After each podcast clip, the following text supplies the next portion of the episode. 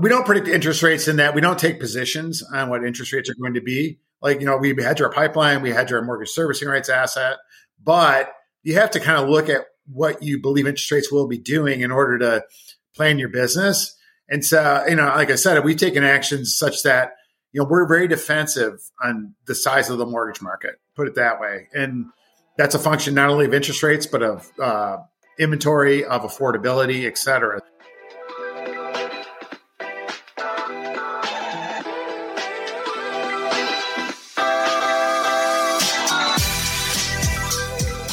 Hey, folks, this is Clayton Collins, your host for the Housing News Podcast. And today's guest is Willie Newman, President and CEO of HomePoint.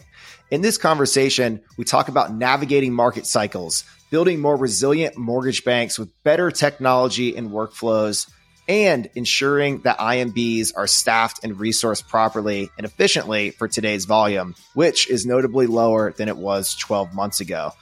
This is really a playbook conversation for housing industry executives and professionals that have their eye on the horizon and aren't afraid to use a housing market cycle to win in the long term. I really hope you enjoy this thoughtful and strategic conversation with Willie Newman.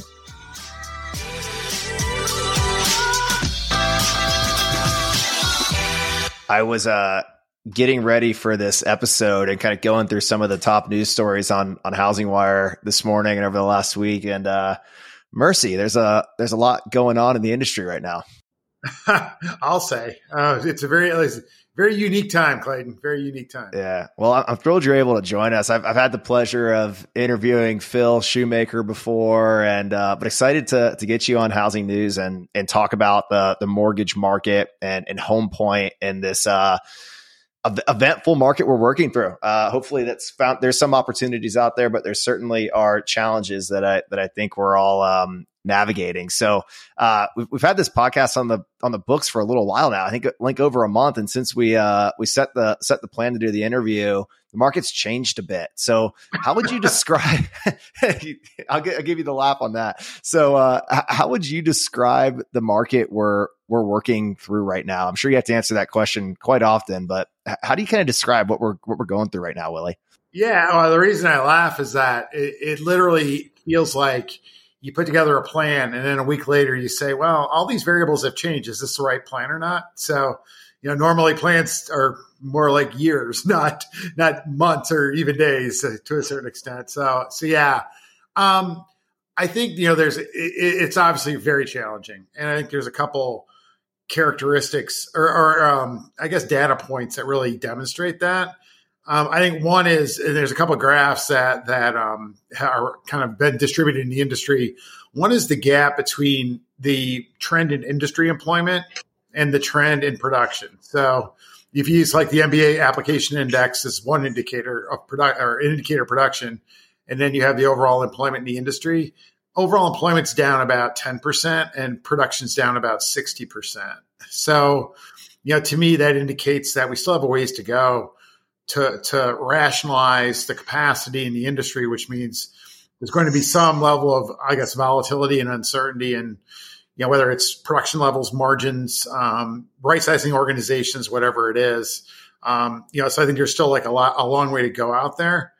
Um, the second is this whole confluence of, um, housing supply, interest rates, um, the economic environment, employment, and you know, it's for Clayton for the it's like not every indicator points to the same trend. So as an example, you have an employment which has been really strong, and then you have and then and then you have other indicators like housing, you know, which has kind of gone now upside down from from being very uh, you know very strong growth, very strong home price appreciation to you know flattening out and even lowering in prices in some markets. So uh, there's a lot of uncertainty and there's a lot of like mixed indicators out there, but I'd say overall uh, you know, it, it looks like it's going to be a very challenging market into 23.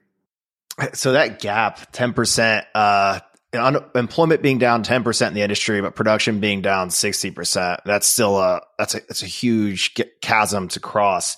Do you like, do you think that there's operators that have just been slow to to rationalize headcount, or is there hope that production turns around in Q1 and that gap closes through through volume? Like, where do you think the operator, the IMB executive mentality is, and thinking about um, what how they anticipate that gap being closed? Yeah, so I think it's gone from optimism about production now to to more um, kind of holding on um, for I'll say better days in the longer term. And I think you know when when as an example when rates were at five or mortgage rates were at five, there may have not have been the same opportunity and from refinance perspective for for rate and term, but cash out seemed to still be of benefit to a number of consumers. And so it's like okay, you know, if I can do this for a period of time, kind of flip my production dynamic, then I can uh, kind of work my way through. Now that rates are more like seven, cash out refinances are not even attractive for most consumers, and therefore you know, it's not kind of that I'll say bridge from this environment to you know potentially kind of a more recovered environment. So I think I do think one mortgage bankers generally tend to be a little bit over overly optimistic, and that's probably because for a long time we were to a certain extent bailed out by interest rates. Um, so optimism was rewarded um, by recovery. Um, also, though, it does take a lot to build a you know build a company, build capacity, and it's very hard to let go of that when um, you know, you put all the work into it and you kind of have it the way you want it. You know, we've had to kind of cross that bridge or maybe chasm at home point, um, uh, you know, recently. And, uh, so I think it's hard for, for, uh, for owners of companies and CEOs to say, I did all this work over the last three years or four years or five years to build this, and now I'm going to take it down. I mean, as you think about strategies that, that you've employed or other IMB execs have employed to do what you can to reduce the the cost burden of uh, being essentially over overstaffed where, where volumes are now, but try to maintain the ability or maintain the the capability of production capacity if and when the market is in a different place without having to go through this kind of brutal recruiting ecosystem that we operated in for the for most of the last three years, where it was a it was a battle for talent. I can pro- we probably published a dozen articles about the battle for talent, and uh, it's, it's a little bit different now. H- how do you think about like the right way to not cut muscle and not cut into bone, but like maintain the culture that you've built, the capabilities you've built, but bringing the business back to a place that enables you to see the other side. Yeah, so I, will give you a little insight on what we've done at Home Point. So we have had substantial reductions in our workforce. Uh, you know, we've tried to um, do everything the right way, whether it's how we you know let people go or how we make sure we're connected to the people that we retain. But I think for us, you know, we feel like it's an opportunity in that we got to be a pretty big organization, and in that, um, you know, sometimes it's it's challenging to extend the culture out when you're growing as rapidly as you are.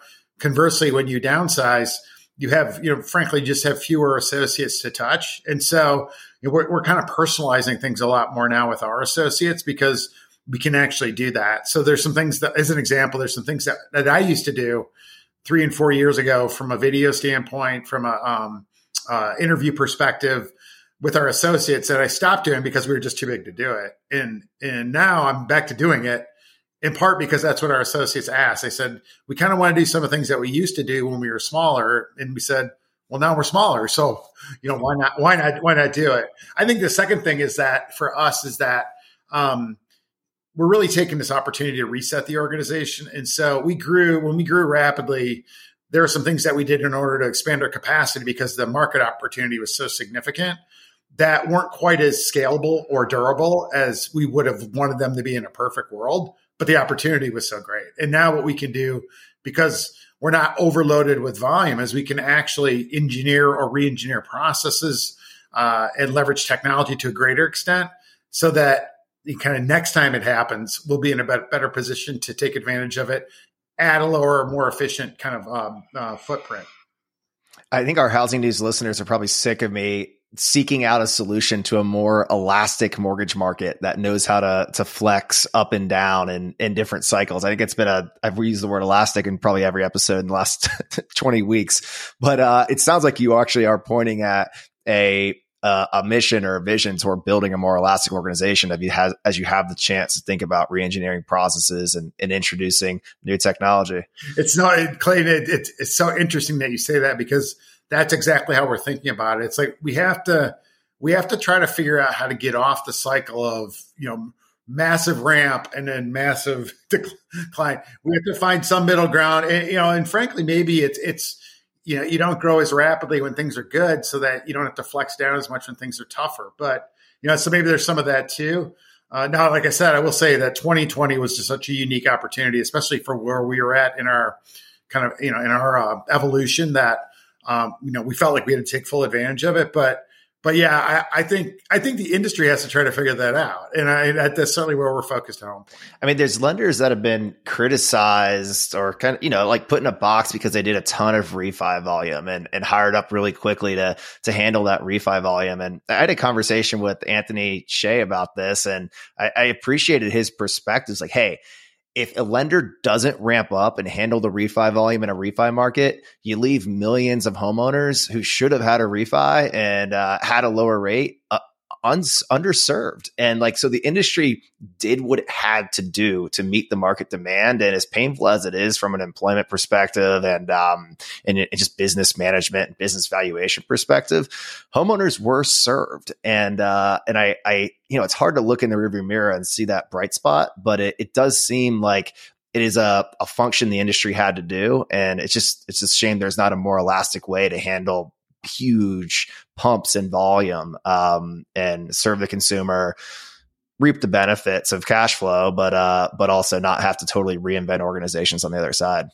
No question. I mean i think if you think about it uh, we're the victim of our own success because because now there's no one to refinance. So obviously rates have gone up a lot but but i mean if as anthony said millions of homeowners were benefited from the industry's ability to ramp up capacity so quickly. But but yeah, it would it would be more um, sustainable if we were to be able to uh, figure out how to do it in a way that kind of that that was less uh, kind of violent on their ups and downs on the ups and downs. Yeah, yeah. If there was other levers to pull besides like pure purely adding headcount. So as, as, you think about reinventing processes and implementing new technology, are there any specific areas of your business at Homepoint that you're that you're focused on right now, where you think there is a there's an opportunity to to move the needle and um, the ability to uh, like have more capacity per team member?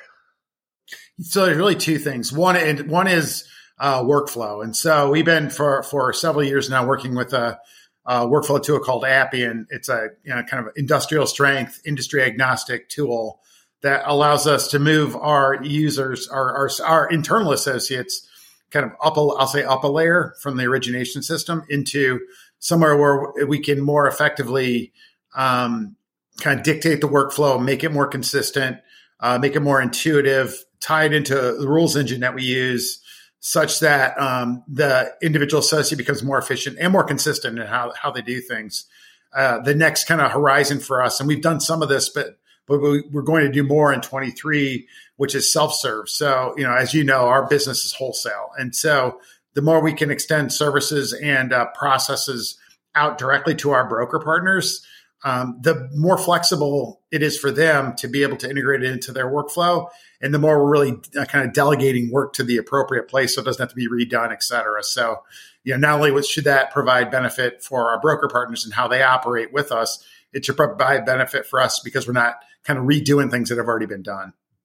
Interesting. Okay. So workflow, which impacts internal operations, internal operations as well as impacting your broker partners. Um, I want to I want to come back to talk more about the broker partners. What what are the other areas or other like core focus where tech and process can uh, can move the needle for your org? Yeah, I think I mean it's primarily that. I think like okay. you know, so the self serve is, is like the extension of the workflow to the actual broker partner. Yeah, it's fine. It's, I'm I'm sure the technology people would say I'm doing, saying it very simplistically, but but the idea is that that if someone has to send something for, to us for us to do, then by definition, they're kind of fitting into our workflow. If we can allow them to do that online themselves or kind of enter into the process in a more efficient manner, then, then they can do it at the point where they feel like it's the most beneficial.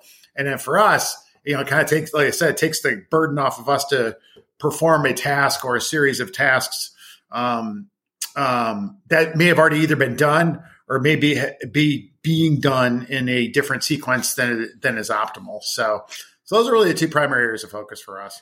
have you heard any kind of change in tone or change in ask from your broker partners and feedback loops about what they wanted, like in terms of service or tools uh, a year ago versus like what they need support on today? Like, what are you hearing from broker partners on what they care about and how HomePoint could add value to them?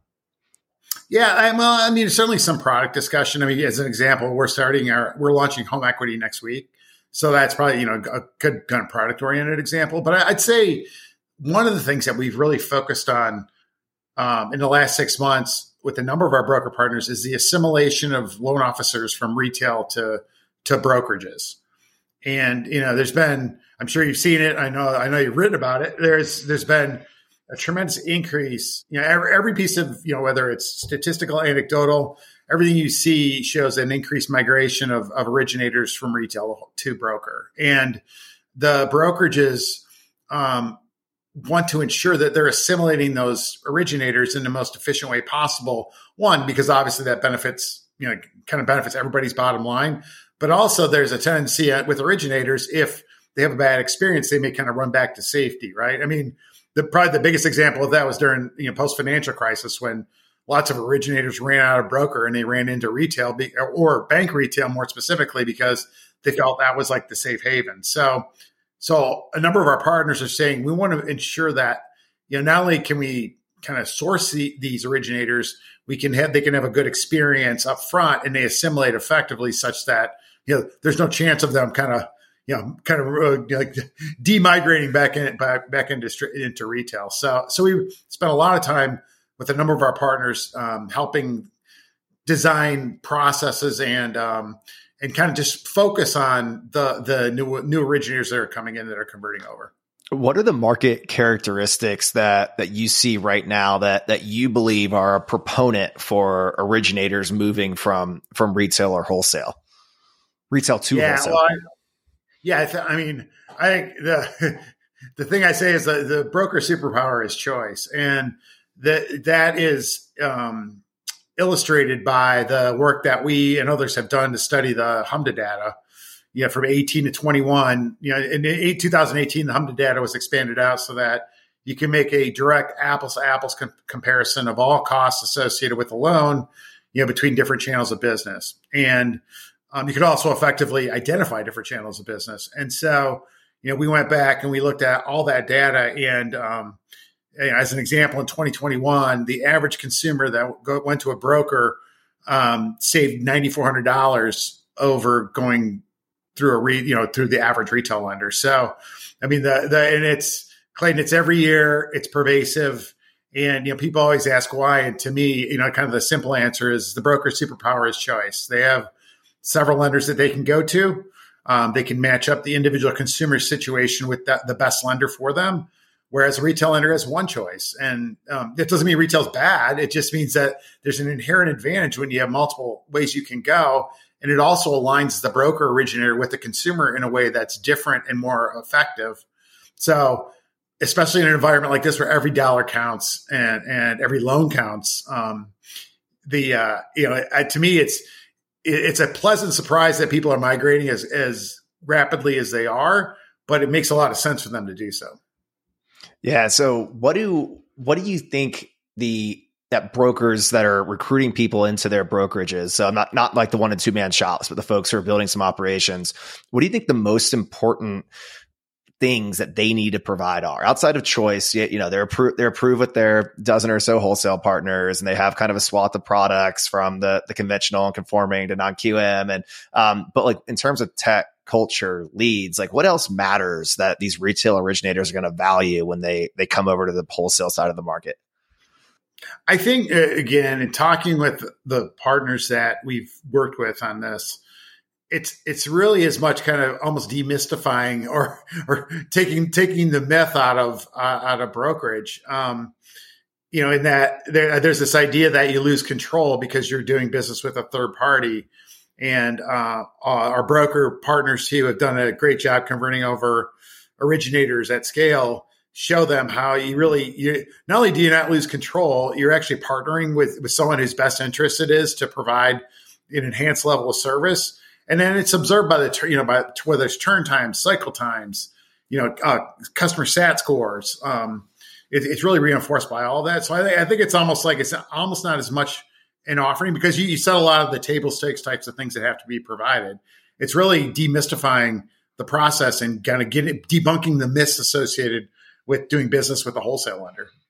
Yeah, I mean, you mentioned uh, like understanding the market better through HMDA data. Can we go a little bit deeper? At, you know, a little bit of the housing data nerd over here. Are, do, you, are, do you have a data science team that's like leveraging uh, or analysts that's leveraging data directly from from HMDA or working with different tools for for HMDA access or research? Like, how does that process look like, and what tools are you leveraging to develop this understanding of the the savings that you pointed to? Yeah, we do. So we do have a data science team, and that's exactly what we did. We we kind of unleashed them on the data. I mean, a little bit shame on us because for me, I'm very data driven from a kind of decision making standpoint, Clayton. And we decided to go heavy in wholesale in 2018, and it was based on trends that we saw, but we didn't have the kind of the definitive data set that says, okay, these trends are backed up by something that an advantage that's sustainable. Which to me, if you're best for the consumer, that's a sustainable advantage. So in, in 21, we were looking, saying, okay, how can we prove this? And we said, wow, the HMDA data has this now. now it had it for a couple years, but we just kind of figured it out. So, so we took our data science team and said, go into it. And it's, I, it's not as simple as it sounds because you have to analyze the data. You, you have to find consistent cohorts that are large enough to be meaningful, uh, but at the same time, that are kind of analyzable from a data standpoint. So there's, in other words, it has to be consistency amongst your cohorts. And there's literally thousands of cohorts that you can um, slice and dice the HMDA data into. So it took our team about six months to come up with the initial data set and the methodology. And then we kind of vetted it out. We used third parties. We used, we, you know, we partnered with AIME um, to, to make sure that we were looking at this right.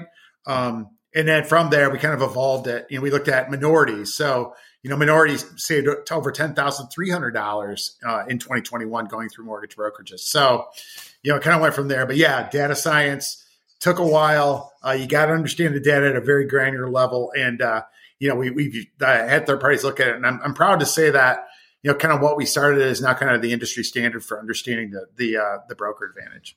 You mentioned uh, that you'll soon be launching a home equity product. When you look at the HMDA data, are there any other product trends that start to pop out at you that, like, you know, kind of get the wheels spinning on? Oh, should we uh, be thinking about this product category or figuring out how we help brokers access a certain product category?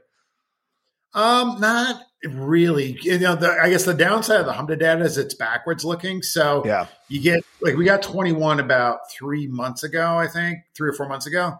So it's kind of hard to discern product trends because product, as you know, product trends are kind of so topical, especially in a rapidly moving environment. So it's probably not the best source for understanding product. Um, but home equity was kind of a natural based on other statistical information that we saw. You know, most notably, of course, rate, rates up in primary, but also um, the amount of, of equity that is being has been accreted over the last several years by homeowners. When we watch uh, our article engagement and then get anecdotal feedback from originators, we hear a lot of commentary and interest in non QM and reverse mortgages, though neither of those are really showing up in the origination data yet. Uh, reverse mortgages has it, reverse mortgages have their challenges. Non QM lenders have had their challenges over the last two years. Do you see those product categories as being a more important part of 2023 and 2024? Like overall product mix, at, not necessarily for Home Point, but like kind of thinking about the market? Yeah, I do. I, I think especially non QM. Um, I think uh, you know it's been tough for non QM. Non QM in a volatile capital market is a challenge because you have to have eventually have to have that takeout. And I do know there are some investors that are stepping in. I'll, I'll call more portfolio investors who have who more wherewithal who are stepping in um, so you know that could help the market grow. But I'd say of the two, I would say non-QM is more likely to be, you know, kind of a, a, a have higher concentration. Um, also, you know, as the agencies move kind of where their interests are, um, that that's what creates opportunity in the non-QM market as well. Kind of, you know, some people consider it niche, but one percent of the mortgage market is a pretty big niche. You know, you do that a couple times and you get yourself in a you know pretty robust marketplace. Yeah, that, that's interesting. What, can you go a little deeper on what you mean by like where the where the agency or agencies are headed of where their interest is? I I, I don't know if I'm completely following that. Well, I mean, you saw earlier this year that the FHFA you know, mandated that the agencies change their LLP or loan level price adjusters okay. on second homes and a high balance. So you can see that there's a little bit more of a mission focus, you know, from an FHFA slash agency perspective. And that may be what creates additional opportunity in, you know, kind of the outside the agency space. So whether you whether you call it non-QM or not, you know, to me it's not, you know, anything that's is not agency is not agency, right? So I think you know, if and as the um, FHFA continues to migrate down that path, that may create opportunity for the non-agency market. That's interesting. How do you think? Uh, do you think there's an education curve for originators to feel more comfortable with those product categories, or um, or any any other kind of market headwinds on seeing uh, kind of the non non conforming start to to really take a larger piece piece of market share? Um, I think it's probably not my greatest area of expertise, so I'll probably be. Uh, hope I hope I don't prove my own ignorance, but um, I think that the more consistent the market can become in those products, the more the originators will, even if they're more challenging to do, which they should be probably. Um, I think that's the more the originators will be attracted to them. So, you know, there's lots of flavors of non QM out there, and maybe the more consistency that can be brought to the product, the, the, the more comfortable originators will be with that. Okay, cool. Well, let's move it on to another uh, equally challenging topic and talk, talk about how we're all watching the the Federal Reserve's every move right now and listening to Jerome Powell. Can can you give us some guidance on like kind of how you're thinking about Fed actions and Fed rhetoric and and how that impacts your view on kind of the future of interest rates without exactly asking you to shake a crystal ball. And the answer might just be like, hey, we, we don't predict interest rates, but like, how, how do you think about what's happening with Fed and inflation with how you prepare your business? Yeah, well, here's what I'll say is that we, we don't, we don't predict interest rates in that we don't take positions on what interest rates are going to be. Like, you know, we hedge our pipeline, we hedge our mortgage servicing rights asset, but you have to kind of look at what you believe interest rates will be doing in order to plan your business. And so, you know, like I said, we've taken actions such that, you know, we're very defensive on the size of the mortgage market, put it that way. And that's a function not only of interest rates, but of uh, inventory, of affordability, et cetera. So I think, you know, I, I, I think uh, the, the, the Fed's been a little bit wrong footed on this for a while, right? So I think that they want to take every opportunity to get on top of this and ensure that inflation's not long lasting. And uh, you know what that it's interesting though because what that does to long term interest rates could be different than what it does to short term interest rates. So you know we'll see, but but yeah, we're not. You know we we think uh, you know the Fannie Mae forecast came out at 1.7 trillion. We think that's an important forecast. Do, do you feel so 1.7 and in total origination volume, which kind of shakes out to four and a half, five million units? Is that kind of the what their forecast? Yeah, that's right. Yeah. Yeah. That's right. Yeah. So I mean, we're seeing the the market get cut in half, but still a a, a sizable opportunity to to go to go after. Um, I feel like the yeah, that's right. right uh, mindset's been a big part of this market. And I know there's like newer originators who have never had to, to go out and sell and, and fight for business. So as you think about like mindset that you bring forward as a leader and mindset that your AEs bring forward as they work with uh, brokers, how are you kind of helping your team and pulling your team along with the focus on the horizon instead of getting kind of dragged down into the, the muck that we're, that we're wading through right now? Yeah, I think one, I, there's a couple things we've done. One is we've we've taken the pressure off of volume a bit. So we've said, you know, we used to kind of target volume numbers, and we would, uh, you know, maybe float margins a bit more. And we said, you know what, we're going to be a little bit more disciplined on margins. We know that's going to affect volume, but let's do that. Now let's let's help everybody understand why. And so, you know, that obviously that's not a message that 100% of our associates, especially on the sales side, and you know, are saying, "Hey, you know, happy days are here." But you know, it helps them understand we're kind of focused on the longer term and, you know, maintaining a level of uh, kind of a discipline um, associated with how we're operating. Um, I think the other thing that we talk about a lot is like focus on the things you can control and and do those effect- as effectively as you can, and don't let yourself get caught up in all the things you can't control because uh, you know unfortunately in this business claim there's a heck of a lot of things you can't control. That's always been true. It's just that it gets exacerbated. The, the impact of those things you can't control gets exacerbated in an environment like this. So we just try to keep our associates focused on the things they can control and working together. I mean, that's a topic that's come up a lot recently too. Is fo- focusing on the controllables. I think it was one of the the most prominent topics at HousingWire Annual a few weeks back and in, in Scottsdale. Um, and uh, but something that's really hard for people to do. And personally, one of the things that like frustrates me the most when you kind of you go through conversations with colleagues, friends, family worker, family members who get so focused on the things they can't control. And you know a lot of the stuff you see on um the you know the, the evening news like things that we, right. we, we can't control. So how do you are, have you found any tactics or anything you've coached your team to like what you can, what they can control and how they can focus their effort there? I just think it's it's a, just a reminder. I, I try to keep uh, the team on track and so when we get off on tangents or on things we can't control, I just kind of pull them back. So I don't know. It's probably, I think a lot of things these days, Clayton, are not like kind of like very elegant from a strategic standpoint. I think it literally is every day going in and saying, okay, what is in front of me today? You don't lose sight of the longer term, of course, but it's like, what is in front of me today that I can control and, and impact on? And one of the things, as things come in and assimilate, let me filter them in a way that kind of almost categorizes them into what I can control and what I can't control. And if I need help in um, like cataloging that or or prioritizing that, then that's when I reach to my peers or or me as a leader.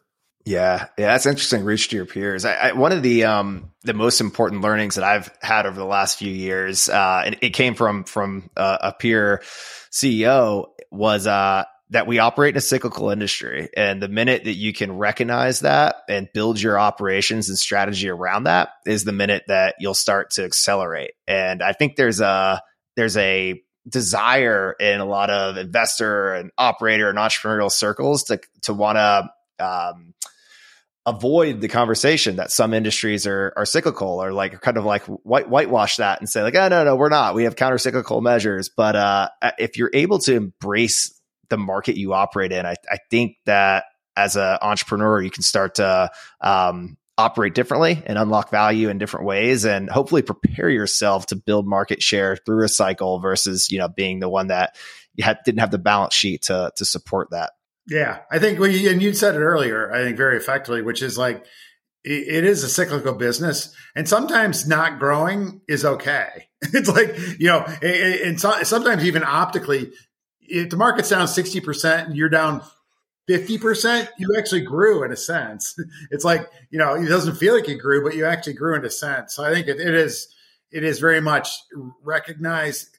Again, it's like you don't want to focus on things you can't control, but recognize the environment that you're in. Yeah.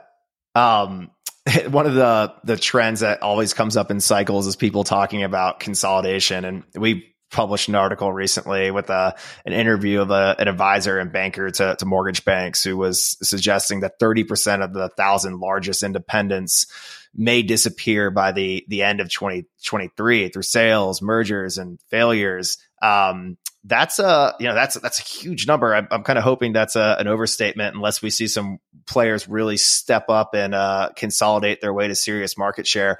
How do you how do you think about consolidation um, in in a, a, market cycle like this? Yeah, well, I think it's kind of a natural thing, right? I mean, if if things are get, if everyone's getting a little bit smaller, it doesn't make sense to consolidate, take advantage of the scale that you can have and efficiencies you can have by kind of bringing things together.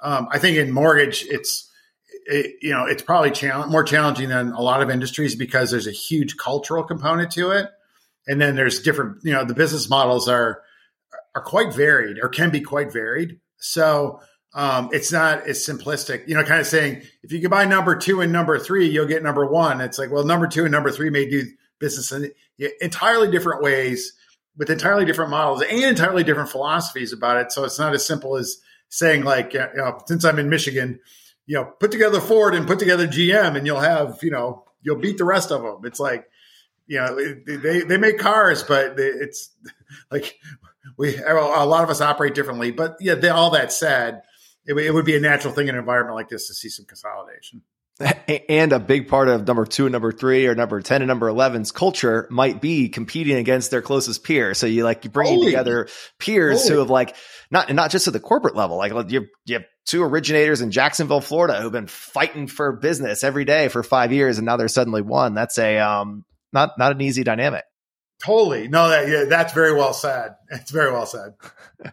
so, uh, so, but, but it still seems like consolidation and, and M&A will will be a big part of the next wave. So do you think like those deals work out best when you're not trying to combine like two like for like like institutions like merger of equal type scenarios where you have like a, a larger player who's you know who's picking off um, players in the the 200 to 500 million dollar like origination like volume level versus like the the truly large strategic M&A yeah i mean I, I don't know if it's easier or harder or more effective it's just when you have large entities obviously the there's a lot of energy that is ex, uh, expended in order to consolidate, and so then you ultimately have to determine is that is it valuable to do that? And usually the numbers say it is, but then the friction that comes in that period, you know, may kind of start to erode some of the numbers. I think the smaller strategy, um, it, it tends to be simpler to execute on. Then the question becomes how much value are you actually generating by doing it? So, you know, I like everything. There's puts and takes, I think, to both. Yeah. So if it's not consolidation, like what other levers have you seen successfully deployed in past cycles that have helped originators or IMBs build volume and build market share as we kind of navigate tougher market environments? Um, it's there's not much more. Okay. you know, I mean, there's, I mean, there's occasionally there's innovation. I mean, if you look at if you look at crisis, you know, look at post crisis, there are obviously companies that are here today because they were able to take advantage of the post crisis environment. And you know, one of the biggest things that that um, I think benefited in a number of those companies was HARP. Right when the HARP program came out, there are companies that are today that are very successful that very much leverage that program into growing beyond what they were before. So I, I think it's hard to say what those catalysts might be, but I, you know, I'm not saying that there's kind of nothing that would happen kind of coming out of a cycle. I think it's a little bit like you don't know what it would be, but when you see it, you want to take advantage of it. And I think for us at Home Point, that's kind of we're trying to position ourselves so that with our, with the reset that we're doing, so that whatever trend evolves, and we think broker share is the trend that will evolve for us, that we'll be able to take advantage of it. So, yeah, there may be something that comes. I don't think it's readily apparent right now, but I do think that um, there's a chance that something will come that someone will take advantage of. I mean, I have to have to say, like you have you you have you have focus, Willie. We're, we're making a couple key bets. Uh, ah. Improve tech, improve processes, and broker market share grow. And it sounds like Home Point's going to do okay. Well, that's the plan. That's the plan, Clayton.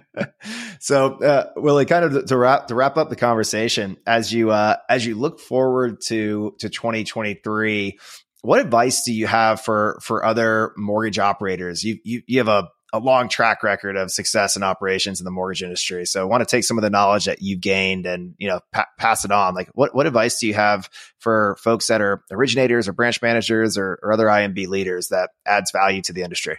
Wow. Okay. It puts me on the spot, Clayton. So I think it's what you said. I mean, it's interesting because, you know, for us at Home Point, we, you know, we, we focus on something and we have, we've placed our bets on brokers or our bet, I'll say, not bets, one bet, brokers, right?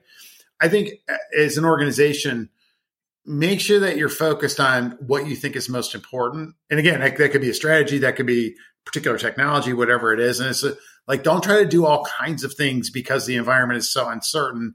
I got to do this and I got to do that and I got to do the other thing. I got to do everything. It's like uh, I, what what has benefited me in my career and what we believe will benefit Home Point is to stay focused on what you think is most important, where you think the greatest opportunity is, maybe not tomorrow, but as we exit this cycle and get into a cycle that that um, you can take advantage of. All right. Thank you. I'm going to take that advice of focus and bring it into my own life. All right. Good.